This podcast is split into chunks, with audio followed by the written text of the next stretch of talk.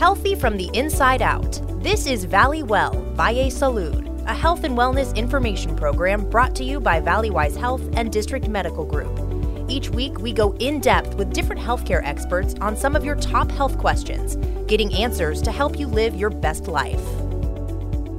Hello, and welcome to Valley Well Valle Salud. I'm your host, Lauren Vargas. The transition from childhood to adulthood is a critical stage of life that comes with countless milestones and big changes. So, how can we set our kids up for long term success as they become teenagers and beyond? Today, we're talking with three experts from the Adolescent Healthcare Clinic at Valleywise Health. Dr. Michael Dobbs is a district medical group pediatrician, Laura Leone is a medical assistant, and Charmaine Jackson is a nurse and a clinical resource leader at Valleywise Health. Thank you all so much for joining us this morning. Thank you, Lauren. It's great to be here. Thank you. Good morning. Thank you. So, all of you work at Valleywise Comprehensive Health Center Phoenix, which is on the main campus at 24th Street and Roosevelt. Dr. Dobbs, we'll start with you. Can you explain what makes your clinic special? I think the most important thing that makes our clinic special is the people that are sitting here that are you're listening to. So, Charmaine Jackson and Laura Leone are critical parts of our team which provide comprehensive care to teenagers. Both of them have been working with me for the past several years, and I think together we've put together a really nice team that tries to provide uh, a whole package of services to teenagers. In fact, over the past couple of years, we've gone through a pretty intensive quality improvement and certification process where we did a sort of external audit of the services that we provided. And um, achieved what's called a gold level certification uh, in our adolescent healthcare clinic. Um, really trying to provide comprehensive services that are really teen focused, that are young adult focused, um, which is a little bit different experience than you'll get sort of in your just routine pediatric clinic. And what about, I, I know you guys are certified, gold level certified. Charmaine, can you explain what that means and what it took to get that certification? Yeah, so it was about an 18 month long certification process where we looked at our clinic and areas that we could make improvements on and what's important for teenagers what are some of their needs and how we can meet those needs to make this clinic more teen friendly because in pediatric office you have a lot of kids and it can be babies and crying and maybe not something that a teenager is going to want to come and be comfortable at. So we want to make it to where they feel that they are a part of it our clinic individually. And we set up you know cell phone charging stations um, separate waiting room area so they're not with the little kids. They're on their own. So just different made it even the decor is different for them. And you feel like that makes a difference. It does. And from the feedback that we got from our teenagers, they enjoy that and it makes them feel heard. And we got we got their input as well. And that's what was important. We asked them what what things would make you feel comfortable coming here. And that was their feedback. So why is it important for healthcare services to be tailored to adolescents specifically? So teenagers are very different than both little kids and then from adults. They're in that sort of weird transition phase where they're, you know, not fully fledged adults. You know, they're not out um, necessarily living on their own. They're not uh, always having jobs. They're not done with high school. They're also not little kids who are sort of completely dependent on their parents. And they know that. They really want to be taken seriously. They want to be talked to. Um, and they want their views to be sort of respected and listened to. And so one of the things that we try and do our clinic in our clinic is of course that we want parents to be involved in the process. But for instance, I will direct many of my questions when I'm talking to somebody for the first time to the teenager um, to try and get their understanding of what might be going on with their own healthcare, which is really a change. You know, if you think about a little kid going to the pediatric clinic, oftentimes the parent is the one who's going to be doing the talking.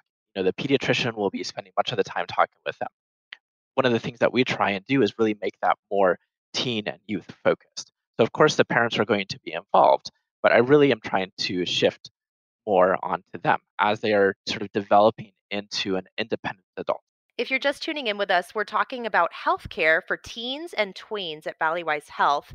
You can make an appointment for your child or yourself at Valleywise Health by calling 833-855-9973 Monday through Friday from 7:30 a.m. to 5 p.m. or you can visit valleywisehealth.org and click the book appointment button. So, Charmaine, what what do you think is the number one issue? What are you guys seeing? Um, you know, the number one or some of the major healthcare issues facing our teenagers today? Well, I would definitely say the world that we have right now with COVID. Um, a lot of our teenagers, good majority of them, are doing homeschooling and they're doing online and they're not getting an interaction with their peers and friends yes, they have social media outlets, but then we have other issues that can come from that as well. So there's that isolation that they're experiencing. And that can be a concern for our teenagers right now. And that's been the number one concern with most of them that we've been talking to of late. Wouldn't you agree, Dr. Dobbs? Yeah, absolutely. Um, as part of my standard interview, I talk about how school is going, how life is going, sort of social connections, and almost universally, the teenagers I've been talking to over the past few months have identified this school disruption as really impacting them. I'd say about 90 plus percent of the teenagers I'm talking to would prefer to be back in school, but understand that they need to balance that with trying to keep their family healthy. And in fact, I've had a lot of teenagers say, like, I would rather be back in school, but I live with my grandma who has medical conditions and I want to do my part to help keep her healthy and keep her safe. And I don't want to get this virus and bring it back. And so I think this social isolation is definitely impacting teenagers. So, how do you manage that? How do you walk through that with the patients and maybe their parents? So, the first thing that we do, for instance, when let, let me just sort of walk you through um, what a teenager might experience if they're coming to our clinic. So, it is going to start with Laura sort of bringing them back from the waiting area. And as part of that sort of rooming process, she's going to ask validated, evidence based screening questions that help assess uh, a teenager or a young person's mental health. Additionally, she's going to ask them other questions about other you know, behaviors that teenagers could engage in that you know, sometimes we consider more higher risk. And so, um, as she's doing that, she will also sort of emphasize the confidential nature of these questions. You know, that we are asking these questions to try and figure out how to best help a teenager be as successful as possible. So after she has done that, you know, we'll have a little conversation about sort of what their top concerns are. And then we'll bring the parent back in and sort of start the sort of full interview. As we're doing this, and as I talk to the teenager, both with the parent and then one on one, if we identify any sort of mental health issues, mental health concerns, that's when I will start talking to the teenager and to the parent, usually together, about sort of what the next steps are, how to sort of best manage that. District Medical Group pediatrician Dr. Michael Dobbs, medical assistant Laura Leone, and nurse Charmaine Jackson with Valleywise Health are answering your top questions about teenage health. You can make an appointment for your child or yourself at Valleywise Health by calling 833 855 9973 or by visiting valleywisehealth.org. So, as we're talking about you know bringing in the parents into their healthcare not just for covid but for for everything how do you manage that? If a teenager wants to talk to you privately um, how do you kind of manage that relationship with the parents in a visit? So what i really try and emphasize is that i, I really want parents to be involved in their children's healthcare and their teenagers healthcare however i also realize that sometimes a teenager or a young person may have something going on that they might feel embarrassed to talk about in front of their parent or you know if there's siblings along with the visit which oftentimes happens. You know we, we can all imagine questions that we might have had you know as a teenager as a young person where i'm like well i want to ask somebody about that but i don't want like my mom or dad to like sort of be in here because it might be a little embarrassing. What i try and emphasize to the family is that i i always spend the first part of the visit talking with the family together but then i always try and interview and talk with the teenager one on to give them the chance to bring up any other concerns that they may have that are maybe of a more sensitive nature, or they may feel uncomfortable talking about in front of their parents, or maybe they just want help knowing how to talk about this to their parent. This is also not just sort of my recommendation, but this is something that is recommended from all of your national pediatric groups, from the AAP, American Academy of Pediatricians, to the Society for Adolescent Health and Medicine. Really recommend this as a critical part of young adult and teenage healthcare. Now, of course, respecting that confidentiality, I have to keep in mind issues where I'd have to inform somebody. I have a duty to to inform. For instance, somebody had told me they had thoughts of self harm, you know, which unfortunately can happen. Well, in that case, I am going to have to discuss that with with a caregiver or with a parent because there is that potential danger to. Them. But apart from those sort of more extreme versions, what I really try and emphasize to the families that what we're talking about is more private to give them space to bring up concerns that they may have. Yeah, and I think what's really great about our clinic and what Laura does really well when our kids first come into the clinic and they're in the waiting room, she brings and Laura, why don't you talk about what you do when you see that patient in the waiting room? You bring them in and you talk to them. Yes, I bring them in by themselves to start. Um, I let the parent know I'm going to be getting them ready. There's going to be personal questions, which I'm going to be addressing with them. Once we're in the room, the patient and myself, um, I introduce myself. I make them feel comfortable and I tell them I'm going to be asking them a few personal questions. Some are um, some sensitive questions, which will only stay between us two and the doctor, unless I feel like they're in danger to themselves or that they're in danger to anyone else. Then that's the only reason why this conversation is no longer confidential. Yeah, I think that's great, Laura. Absolutely. So let's talk about some of the other big things that teenagers will be faced with during this stage of life. Of course, puberty comes to mind when you're transitioning from childhood into adulthood. How do you guys work with the patients and, you know, the parents to kind of walk them through that in a healthy way? So I think this is something that pediatricians can play a very big role in. And many parents you know, of course, everybody who's a parent will have gone through puberty, right? But they maybe have not actually had any sort of more formal education or or understanding of what's exactly happening. And this is where I think pediatricians play a big role, even starting in that pre-pubertal or early pubertal phase. You know, sitting down and talking with the family about what to expect. Um, for instance, if they are seeing a young girl who is just sort of starting going through the, the changes of puberty, making sure that the parent has talked with them about the fact that um, they're going to start having their periods within the next couple of years. So this isn't a surprise. Um, when I'm seeing a, a, a boy um, talking about you know what you can expect in terms of height gain or or other changes that you will experience over the next couple of years. The other thing, of course, is just emphasizing to to teenagers and tweens that this is something that they all go through. You know that this is an expected part of development and there can be some scary feelings at times, but this is all normal and that we've all made it through and that they will make it through too. Very good. I know it can always be an awkward time for, you know, the the kids and the parents. Um, I remember my mom got really uncomfortable talking to me about it, which kind of surprised me, but you know, that was a long time ago. Do you feel like these things are becoming less taboo as, you know, these kids are on social media and they're all talking and do you see some of that changing where people are, are more open to talking about this than they used to be? Yeah, I think so. But of course, it still varies a lot by family. I, I think there are some families who are going to be sort of very engaged in that process and really have that sort of open communication, while other families might feel a little bit more hesitant. And part of that could be because they don't know what to say. And so I think that's, like I said, where we can step in.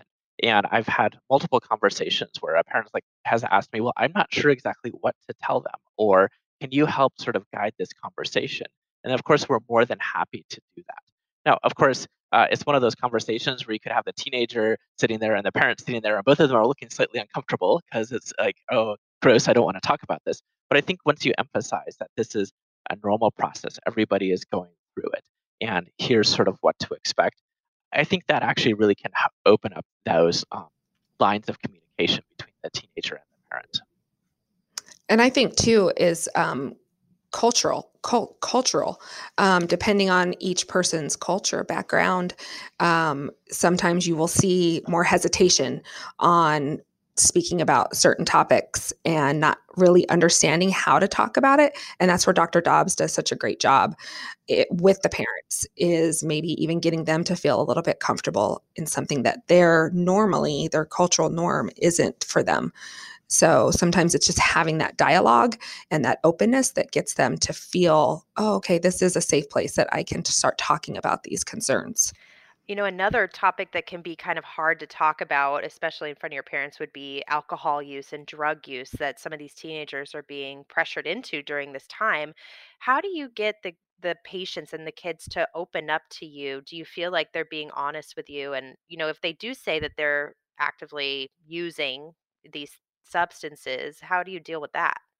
So a lot of that comes from a, a teenager being willing to answer this question comes from the trust that they have in you as a medical professional. And if you're able to establish with them that they can trust you, that you aren't necessarily going to betray their confidence, um, and you're not going to sit there and lecture them because you know teenagers uh, they spend hours of, uh, getting lectured in school a day, right? So that's not really what they're looking for. So the first thing that I try and do is actually especially with somebody who's a little bit younger, is get an idea of what's happening in their peer group, in their social group. So I'll I won't even necessarily start with asking the directly, you know, are you using X substance? I'll be like, have any of your friends talked about this? Have any of your friends started using these substances? Or what is this conversation you've had with your parents? And you actually really get to learn a lot. You know, if if I have somebody who's like, oh, well, both of my parents use substances and all of my friends do, you know, I'm obviously going to be very concerned versus, you know, a young person who's like, I'm really focused on school. This is something that I'm not about. Um, I have really no interest. You, you really get a different sense. Now, of course, we know that adolescents and teenagers can have some more risk taking behaviors. Unfortunately, though, due to how their brain is developing, they're, I think, more susceptible to developing such as like addiction or a substance use disorder. So, of course, I highly discourage the use of any sort of substances in teenagers because I am very concerned about the effect that has on the developing brain. You know, just as their body is going through changes and transition, the brain is still changing and developing and growing. And it, it's hard for us as adults to remember and think, but I really do strongly think that the teenage brain is a little bit different than the adult brain. If you've ever had a teenager be like, I just don't understand what adults are thinking, well, that's probably true. The teenage brain is actually really good at many things, such as learning, such as learning, thinking out of the box, coming up with creative solutions. If I tried to learn a new language in my 40s, it's just not going to go well.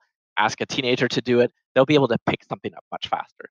But I think that also means that they're more susceptible to things like substances. So anything from know, THC or marijuana based products to nicotine, all of those I think can have a very negative effect on the developing brain. And that's what my primary concern. We're talking about healthcare for adolescents, which means uh, children bet- between the ages of 10 and 19. Um, and you can make an appointment for your child or yourself at Valleywise Health by calling 833 855 9973 or by visiting valleywisehealth.org. We're talking about the difference between um, a teenager and an adult, you know, in body and mind. And another thing that you know teenagers notoriously have to deal with especially females is um, eating restrictions and eating disorders um, and feeling like they have to keep up and have that perfect body or what they think is the perfect body. Do you see still a trend of eating disorders and, and how do you handle that? Yeah, absolutely. Eating disorders are almost one extreme of this entire um, spectrum of, of issues. So, so someone can have be very focused on their nutrition um, and and restrict without necessarily even meeting the the criteria for an eating disorder, but still have a lot of sort of negative effects on their health, on their well-being. And one thing that I have seen and continue to see, especially it happens to boys too, of course, but it does seem to be weighted a little bit more towards girls, is as they go through puberty, as their sort of bodies change, get into those sort of mid-teen years, is there's this a lot of societal pressure, you know, to sort of look a certain. You know, to to be a certain way. And I think a lot of teenagers really feel that, and they develop this almost distorted view of their own body, and and so much of their self image and their self worth becomes tied into how they look, and that really is sort of the the start of of disordered eating patterns. You know, once and then it sort of can progress where somebody will start restricting what they're eating and uh, really trying to either lose weight or develop some other sort of, of eating problem.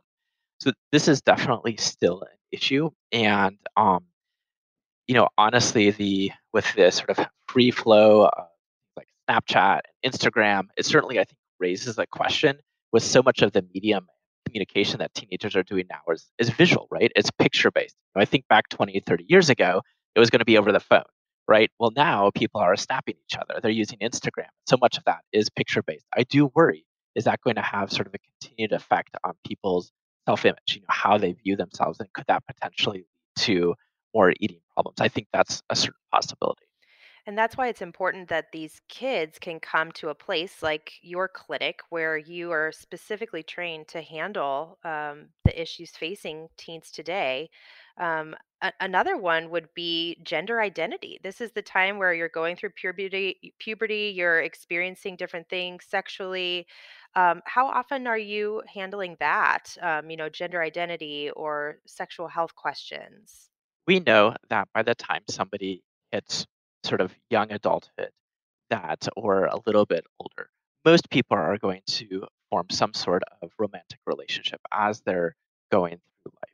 And the teenage years are really when people start to figure that out for the first time, uh, figure out who they're interested in forming a relationship, um, and answering questions like, What is my sexual orientation? What is my gender identity? And one of the things that we really try and emphasize and do in our clinic is that we don't make assumptions. So even starting with Laura bringing the patient back, you know, she asks open-ended questions about um, these more sensitive topics, and and really try and create an environment that is supportive and friendly, and and is respectful of the individual teenager and the experiences that they have. Um, so, you know, I do see patients sort of uh, from on all ends of, of the spectrum of, of sexuality and gender identity, um, and, and sexual orientation. And I understand that as people go through their teenage years, they're going to have different challenges based on that um, and different support levels from family. So I view my role as really trying to be an advocate for the patient. You know, um, they are my patient. I really want them to have the best outcome possible, to sort of be supportive in who they are. And so this is a question that we sort of ask everybody. Are you starting to form relationships? You, if you are, who who are you interested in Um, is this a conversation that you've had with your parents, with your peer group, and really just try and provide those resources for families and for patients. Very good. I wish I would have had you as my doctor when I was growing up because it sounds like you guys are so compassionate and understanding and non-judgmental. Um, and so, really encourage parents of adolescents to make that appointment um, with Valleywise Health. They have an adolescent clinic specifically for teenagers and young adults. Um, and it sounds like you guys are doing a great thing for our community. Um, was there anything else that we missed before we kind of wrap up today? Yeah. So the teenage years, I think a lot of people, uh, parents dread them or or are afraid of what's going to happen. But I really do want to emphasize that it's a time of really sort of profound growth and development, and you really get to see sort of a a, a child turning into this individual person um, who has their own sort of dreams and hopes and aspirations. And I think it can be a really exciting time. So there are challenges, of course, for many people, but I think it's also a very, very rewarding time for parents and for families. And I would say, don't be afraid. You know, realize that there are there will oftentimes be some challenges, but there'll be moments of, I think, great joy and great reward and excitement. If you missed today's show, we will have it posted as a podcast. Uh, you can search for Valleywell Valle Salud wherever you get your podcasts. We'll also have it posted on valleywisehealth.org slash be well. And we'll have a blog with a lot of this information, um, so you can check that out. We hope you enjoyed listening to Valleywell Valle Salud. A health and wellness information program brought to you by Valleywise Health and District Medical Group. If you're looking for more information about what you heard today, visit us online at valleywisehealth.org/bewell. There, you'll find blogs and videos from our healthcare providers, and you can even book an appointment at a Valleywise Community Health Center near you. That's valleywisehealth.org/bewell. Thanks for listening, and we hope you'll tune in again soon.